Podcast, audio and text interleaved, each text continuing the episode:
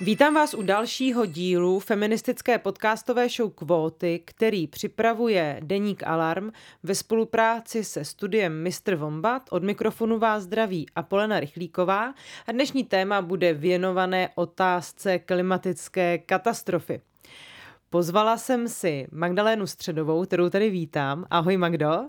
Ahoj, děkuji za pozvání mluvčí českých Fridays for Future a to proto, že si dneska zhrneme aktivity Fridays za poslední dobu a podíváme se taky na program stávky, která se odehraje dnes v pátek 21. dubna ve 3 hodiny a 3 minuty. A Magdi, prosím upřesně kde? Na Malostranském náměstí. Na Malostranském náměstí.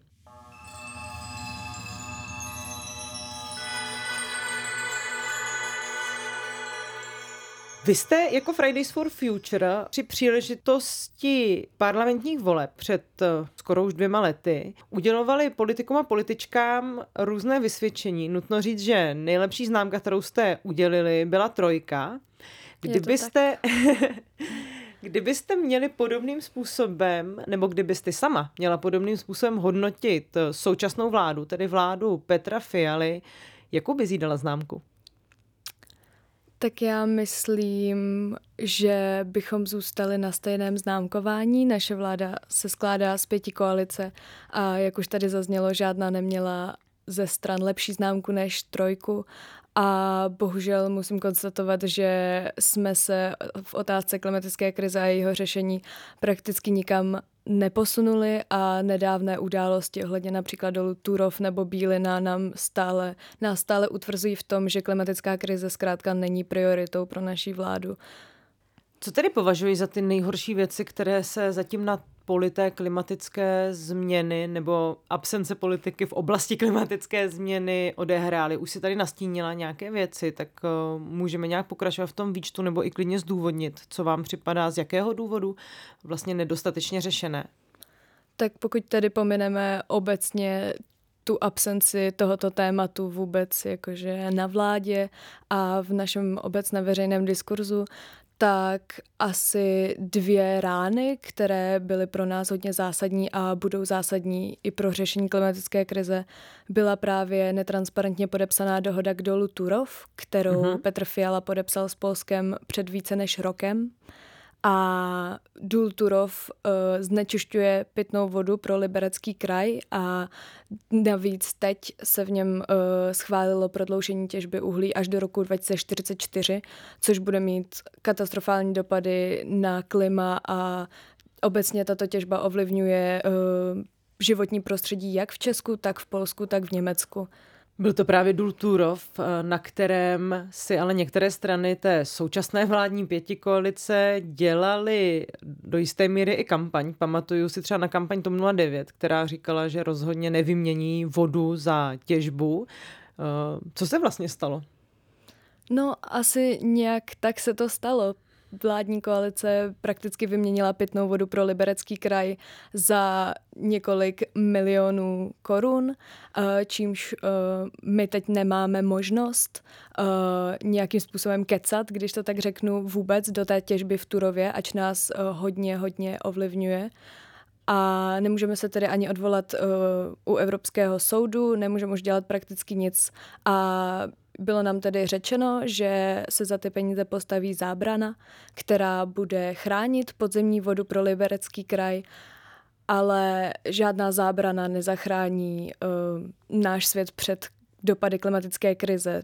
Ta těžba uhlí je prostě celkově špatná a rozhodně bychom ji neměli dál prodlužovat. Když se bavíme o prodlužování doby těžby, tak dalším z takových těch sporných bodů je otázka řešení dolu Bílina. Vy jste v této věci zaslali Petru Fialovi i otevřený dopis. Co vlastně v něm požadujete nebo na co apelujete?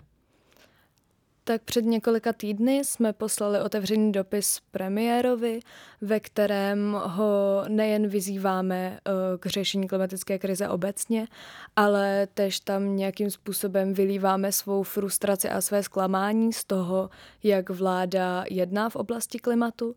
A dvěmi našimi požadavky, které komunikujeme v tomto dopise a které komunikujeme i e, jinými cestami a které budeme komunikovat i na dnešní stávce za klima, jsou tedy aby se vláda jasně vyjádřila k prodloužení těžby na dole Bílina, která se nedávno právě prodloužila do roku 2035 a k, jejím, k jejímuž prodloužení vláda mlčí, zatím se nijak nevyjádřila. A druhým naším požadavkem je tedy zveřejnění dokumentu o stavě podzemní vody v dole Turov. A na dopis nám zatím nebylo odpovězeno, vláda mm-hmm. mlčí a Petr Fiala taktéž. Mm-hmm. Jak si to vysvětlujete? Nás zkrátka stále dokola vláda utvrzuje, že pro ní řešení klimatické krize není prioritou a že budoucnost naší generace i generací po nás eh, pro ní zkrátka nejsou prioritou, i když se tak snaží tvářit.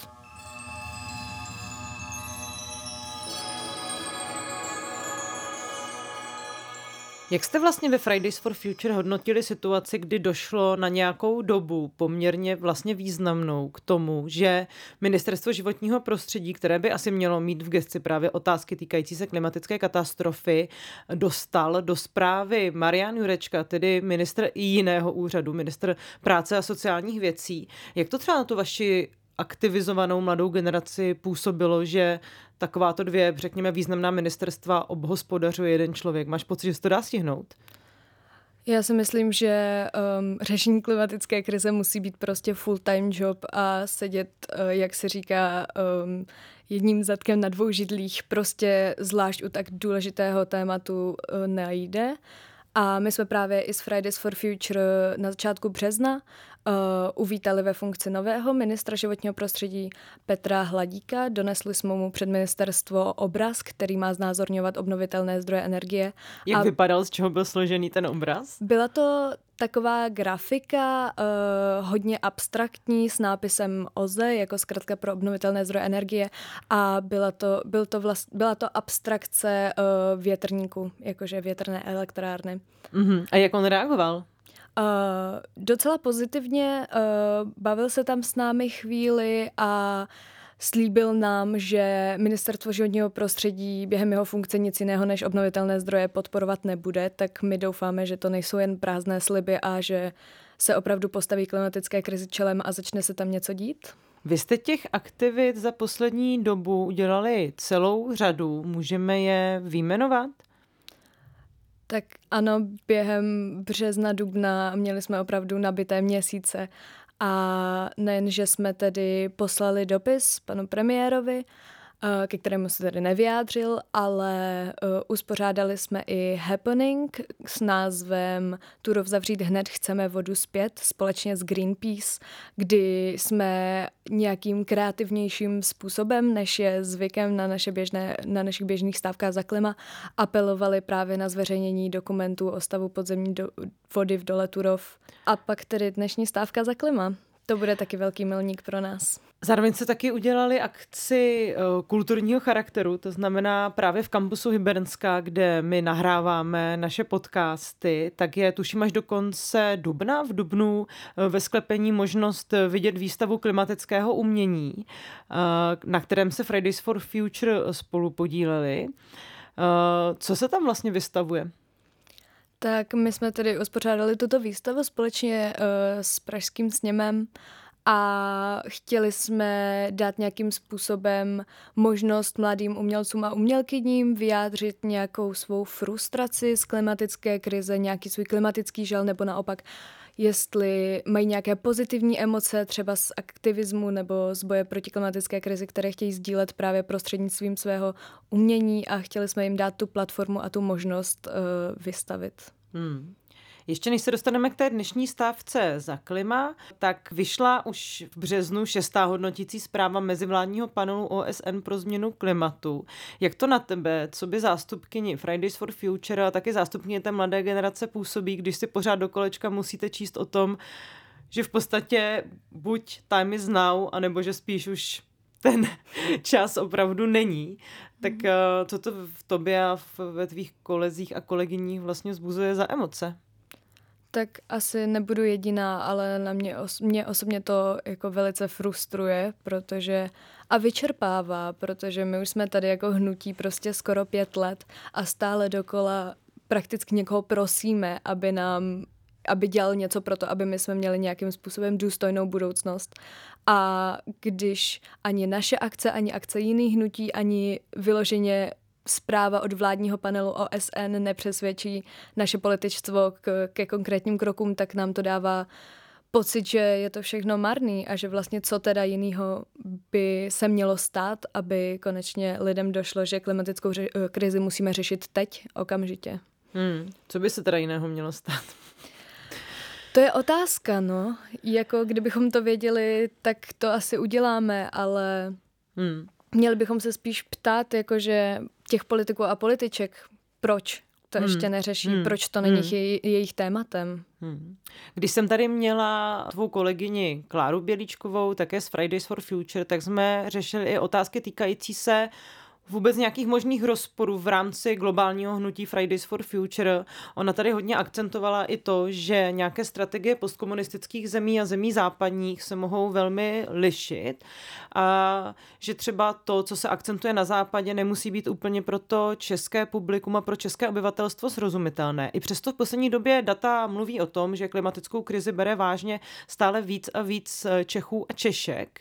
Na jaké témata se teda vy chcete zaměřovat, abyste se takzvaně dostali do toho mainstreamu nebo abyste upoutali tu pozornost i těch lidí, kteří třeba nemají odbornou vzdělanost nebo necítí klimatický žál? Co si myslí, že jsou ta témata, která třeba v těch postkomunistických zemích rezonují? Tak my jsme uh, v hnutí, naše členstvo je stále většinově na středních školách, takže rozhodně nejsme žádní experti a expertky a ta témata se snažíme podávat srozumitelně právě, aby byla pro všechny. A myslím si, že hodně tady u nás můžou rezonovat nějaké jako osobní příběhy toho, že opravdu klimatická krize není něco, co vidíme vzdáleně někde na globálním jihu, ale že je to věc, která nás ovlivňuje denodenně už ve středu Evropy tady a teď. A, a že to není jen nějaká abstrakce, která se možná někde někdy stane, ale že je to prostě každodennost nás všech. A i se jako hnutí snažíme upozorňovat, že je to potřeba řešit uh, komplexně uh, i s nějakým důrazem na sociální roviny, protože mm-hmm. klimatická krize dopadá, jak říkám, na nás všechny a bude ještě dopadat na nás všechny. Takže se hodně snažíme třeba akcentovat téma spravedlivé transformace, aby lidé nepřicházeli při zavírání uh, uhelných dolů o práci a aby to všechno bylo v pohodě pro nás všechny v rámci možností. Pohodička pro všechny. Když mluvíš o té nějaké multioborovosti nebo o tom, o těch různých crossoverech, tak eh, Fridays for Future se taky zapojili uh, do takové širokospektrální aktivistické skupiny, která se 15.4. Eh, združila na demonstraci pod názvem Už nikdy tak drahou zimu za čistou energii a bydlení pro všechny. Jak se vlastně uvnitř různých hnutí, ať už je to hnutí za právo na důstojné nebo adekvátní bydlení, nebo právě Fridays for Future, Greenpeace, hnutí Duha, daří, tady ta mezioborová spolupráce? Já si myslím, že se nám to vlastně dařilo, že se nám společně pracovalo, i když občas je to samozřejmě náročné, protože jsme z různých míst, různé věkové skupiny, máme jiný záběr tematický, ale právě krize bydlení a energetická krize je věc, která nás uh, všechny spojila a která nás hodně trápila. A proto jsme se rozhodli prakticky už skoro před rokem uh, vznikla uh, iniciativa Energie lidem, kdy jsme celou zimu a podzim uh, učili různé dobrovolníky a dobrovolnice, jak zateplovat domy a zateplili jsme okna a dveře nemála budov, uh, jak v Praze, tak v Brně i v jiných městech. Mm-hmm. A tato kampaň nějak symbolicky právě vrcholila touto demonstrací, uh, kdy jsme se snažili říct, že čistá energie a bydlení jsou právo a ne privilegium mm-hmm. pro mhm. nás, pro všechny. Mm-hmm. Budete v podobné spolupráci nějak eh, pokračovat? Přijde vám to důležité spojovat se napříč těmi různými aktivistickými tématy? Vnímáš uh, ta aktivistická témata nebo dřív se třeba říkalo o věci, že by se měly genderovat, máš pocit, že by se teďka všechny věci měly já jsem chtěla říct klimatizovat. Je na to nějaký odborný termín, že by měli všechny zahrnovat uh, otázku klimatické krize? Tak termín na to asi neznám, ale rozhodně s tím souhlasím, protože, jak jsem říkala, téma klimatické krize je všude, jak eh, v nějakých uh, sociálních tématech, odráží se v průmyslu, obchodu, v energiích, je opravdu všude a my bychom to měli brát v potaz a stavět se k ní tak.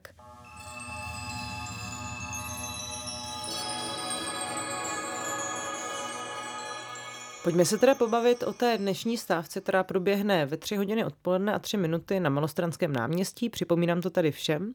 Uh, co je na programu? Co jsou hlavní témata?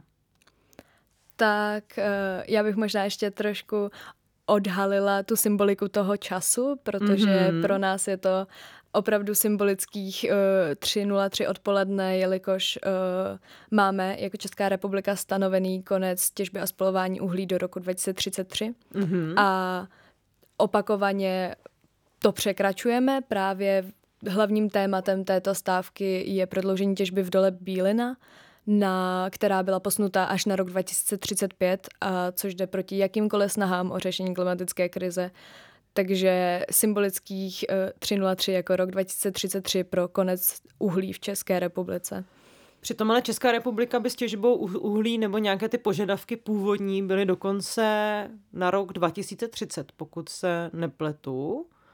Takže česká vláda vlastně chce přesluhovat o celých pět let.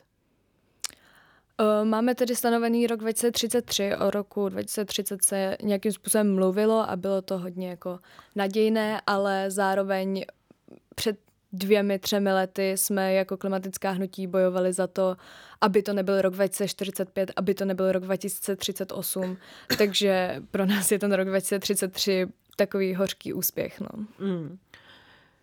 Jak se vlastně k takovýmhle hořkým úspěchům uh, stavíte vy jako aktivisté a aktivistky?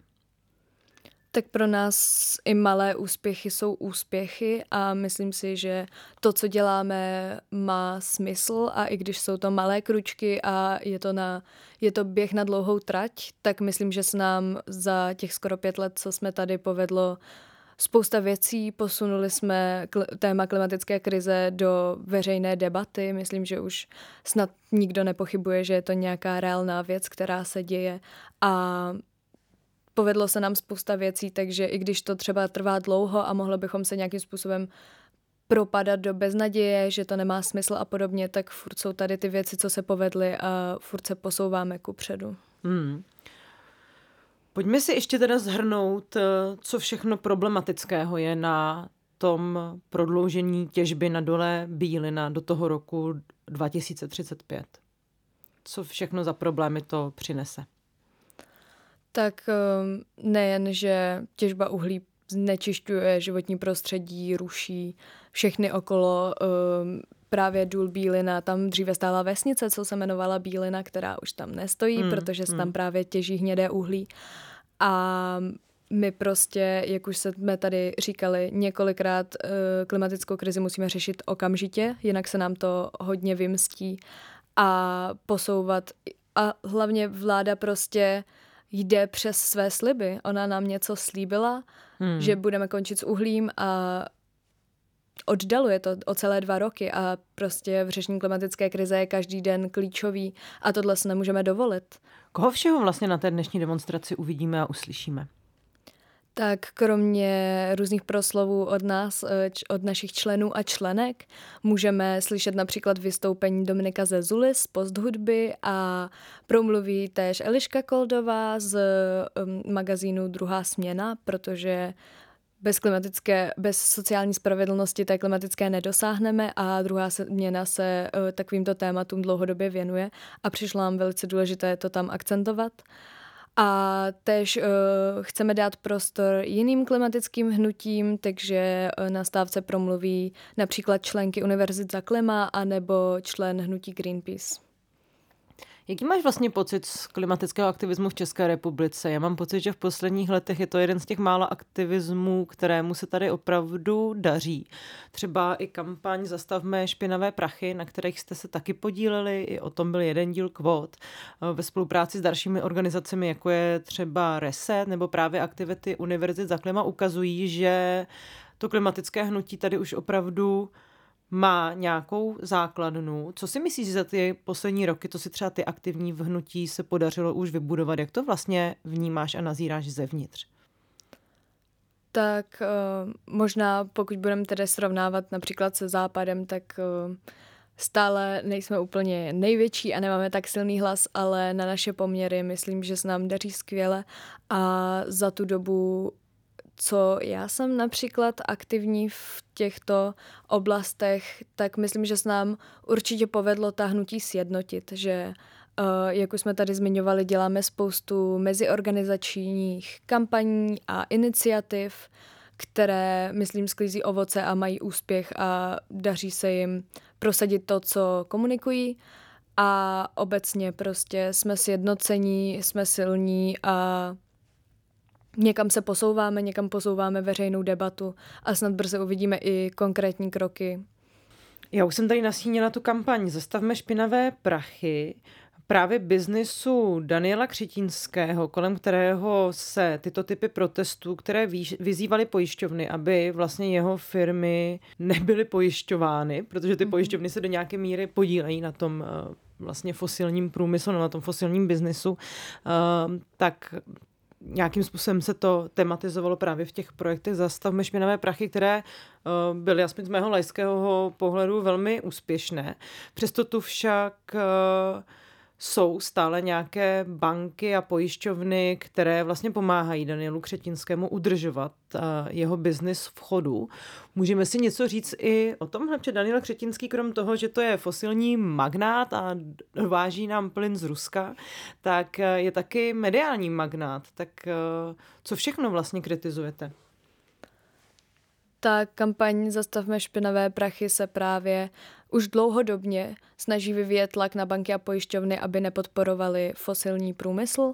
Během minulých let um, jsme toto zdůrazňovali různými akcemi a happeningy, například u bank, jako je Kooperativa nebo Allianz nebo Generali. A shodou okolností včera ve čtvrtek byla valná hromada komerční banky, která je jedním z největších podporovatelů eh, právě fosilního biznesu Daniela Křetinského. A jakožto klimatická hnutí z této kampaně jsme pořádali happening před eh, sídlem Komerční banky, kde se valná hromada pořádala a snažili jsme se dát eh, tímto protestem najevo, že nechceme, aby dál Komerční banka podporovala fosilní průmysl, protože v roce 2023 je to naprostá šílenost, aby mm-hmm. banky a pojišťovny podporovaly fosilní průmysl a natož uhlobarony, kteří skupují česká média mm-hmm. a ta média pak mají vliv právě na diskuzi ohledně řešení klimatické krize. Jak vnímáte ten protiargument, eh, že Daniel Křetinský vlastně ta média nemá proto, aby ten vliv vytvářel? Je to takové vtipné. To nevím, jestli tomu vůbec někdo věří. Eh, proč byste jinak chtěli vlastnit médium, kdybyste ho nechtěli ovlivňovat, že?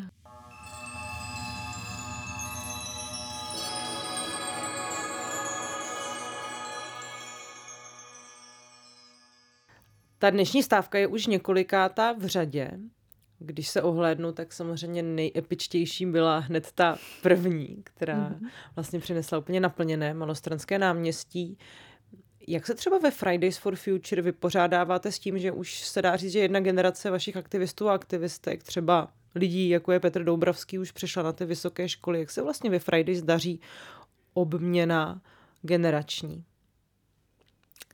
Myslím, že um, sílíme. Není to tak, že samozřejmě nám naši star, staráčci, uh, bývalí členové a členky moc... Takhle jim říkáte, staráčci? Říkáme, rozdělujeme se na staráčky a nováčky. A tak nám moc chybí jejich pohled na všechno. Staráčstvo a, a nováčstvo? Ano, přesně tak. ale myslím si, že se nám hodně hezky podařilo předávat si ty zkušenosti a předávat si veškerou knowledge, know-how všechno pro to, aby to hnutí mohlo dál uh, fungovat a pro to, aby stále rostlo a máme teď spoustu nových lidí v hnutí a pořád se posouváme dopředu, takže... Hmm. Jak se daří jejich integrace? Vlastně daří se vám držet i nějaké nehierarchické struktury, nebo na jakých principech vlastně Fridays dneska funguje? Tak Fridays for Future je striktně nehierarchické, nemáme žádného šéfa, šéfovou, nikoho takového a všechno um, co se děje v našem hnutí, prochází schvalovacími procesy, které jsme si sami nastavili. A samozřejmě je to, je to těžké um, udržet nějakým způsobem nehierarchii a nestranost a, ale myslím, že se nám docela dobře daří tyto možná nějaké neschody, konflikty da- řešit, protože je ta, ten koncept toho, uh, jak fungujeme a ty naše hodnoty jsou pro nás prostě na prvním místě a to pro nás hodně důležité, mm-hmm. takže i když nás to stojí spoustu mentální práce okolo, uh, Zvlášť, když jsme v nějakém třeba časovém presu, něco připravujeme, do toho jsme všichni studenty, stři, uh, studentkami střední škol, takže je to opravdu věc, kterou děláme ve svém volném čase. Mm-hmm. Je to vysilující, ale stojí nám to za to. Jak ty sama to zvládáš? Je to náročné, je toho hodně a aktivismus opravdu uh, zabírá prakticky veš, veškerý můj volný čas, ale mm-hmm. i když občas je to opravdu vyčerpávající a už moc nevím, jak dál a nejradši bych někam zalezla na několik dní a prostě zmizela, tak furt to, co dělám, mi dává obrovský smysl a uh, i ti lidé, kteří jsou v hnutí a kteří jsou i v jiných hnutí a obecně v mé sociální bublině jsou prostě úžasní a inspirativní a strašně to nás skvělý. to žene ku předu. Ty jsi nově, nebo už nějakou dobu, ale pro mě furt nově, mluvčí Fridays for Future. Jak jsi se vypořádávala s touhle rolí? Protože si mi představit, že řada středoškoláků, středoškolaček si ani neumí představit, jak je to je vlastně komunikovat s médií. Tak co tě třeba překvapilo na téhle funkci? Bylo to, bylo to zajímavé, byl to zajímavý proces. Já aktivně mluvčím asi od září um, a asi je spoustu, spoustu věcí, co jsem se musela naučit překonávat nervozitu, strach, naučit se spoustu věcí na spaměť, naučit se pořádně mluvit, ale myslím, že ostatní mluvčí z našeho hnutí mi v tom strašně moc pomohli, například Klára, co tu byla. To jako, ta mě v tom strašně, strašně podporuje i doteď a dala mi strašně moc věcí ale obecně mě asi překvapilo, jak strašně moc uh, člověk, co se těmito věcmi nezabývá nebo není prostě v kontaktu s médií, uh, si je jakoby glorifikuje, nebo aspoň já osobně jsem to tak hodně měla, že byly média jako wow, něco, co je mm-hmm. někde a kam se prostě nedá dostat a je to něco jako výš, než kam dosáhnou běžní smrtelníci, ale pak vlastně čím více uh, dělám tohleto, tak uh, mám pocit, že to jsou prostě lidi jako my, že dělají chyby, že prostě hmm. mají strach, že jsou nervózní a to je takové uklidňující. Když se teďka odpíchneme ještě od té vaší stávky, tak jaké jsou výhledy Fridays do budoucna? Podle všech předpovědí nás čeká zase extrémně horké léto. Vlastně i ta zima už dávala vědět, že tohle léto bude zase suché, Uh, už dneska vlastně někde padají teplotní rekordy, vypadá to třeba, že v létě v různých oblastech, třeba v Indii a tak dále, budou prostě teploty nad 50 stupňů úplně na denním pořádku. Eh, I v Česku jsme minulý rok, vlastně i ty minulé roky, zažívali obří nárůst těch extrémně horkých dní. Eh, plánujete třeba na léta nějaké další akce, nebo je to období, kdy máte prázdniny? Tak většinou jsme o prázdninách trochu méně aktivní, mm. protože právě všichni jsme studenti, studentky, rozjíždíme se do různých uh, stran. Brigád. A brigády, všechno. Um, asi nám rozhodně bude vedro v létě, bude to náročné pro nás, pro všechny. Ale určitě do budoucna uh, chceme znovu uh, zopakovat nějaké naše vzdělávací akce nebo možná klimatický sjezd, který jsme pořádali v září, takže většinou ty letní, mě, letní měsíce využíváme trochu pro naše vzdělávání interní, pro vzdělávání na venek hmm. a nějakým způsobem si zpříjemnit ten, ten čas. Hmm. To mě trošku překvapuje, ale jenom jako lajka. Protože bych si typla, že zrovna v létě jsou ty klimatické otázky pro ty lidi tak vlastně nejblíž, protože v létě se jim odporuje nejhůř. každý to vlastně cítí, každý to vidí, každý je třeba na vesnici vidí, jak dochází voda, jak nemá adekvátní úrodu, třeba na zahrádkách, lidé ve městech jsou tím extrémně postižení. Tak to je jenom taková poznámka, že mě to překvapuje, ale úplně chápu, že taky potřebujete někde načerpat energii, abyste mohli dál fungovat. Jo, tak otázky klimatické krize jsou aktuální, ať je leden nebo pr- prosinec, srpen. Ale no, pro nás asi jako tím hlavním důvodem je, že prostě je léto a že jsou prázdniny a že nechodíme do školy. Mm. A že tolik lidí nemá čas se tolik aktivismu věnovat, ale neznamená to, že utichneme na několik měsíců. Rozhodně o nás ještě uslyšíte, jak v létě, tak v budoucnu. Magdo, já ti moc krát děkuju. Ještě bych teda posluchačstvo Alarmu znovu pozvala na dnešní stávku za klima, která se bude odehrávat v symbolických 15.03, tedy ve 3 hodiny odpoledne 3 minuty na Malostranském náměstí. Neuslyšíte jenom projevy členstva Fridays for Future, ale i lidí z jiných združených kolektivů. Uh, tak doufám, že vás přijde co nej, nejvíc. Magdě, já tobě moc krát děkuji za rozhovor a přeju ti, ať zvládáš roli mluvčí a ať máš co nemí klimatického žalu. Já děkuji moc a děkuji za pozvání a prostor. Přijďte na stávku za klimat dnešní. Taky poděkuju všem čtenářům, čtenářkám a posluchačstvu Alarmu za vaši vytrvalou podporu. Jsem moc ráda, že nás podporujete a umožňujete nám tak vyrábět celou řadu podcastů a celkově náš nezávislý obsah. Dělá nám to radost. Taky děkuji studiu Mr. Wombat za profesionální zvukařskou péči a loučím se s vámi. Těším se zase někdy naslyšenou.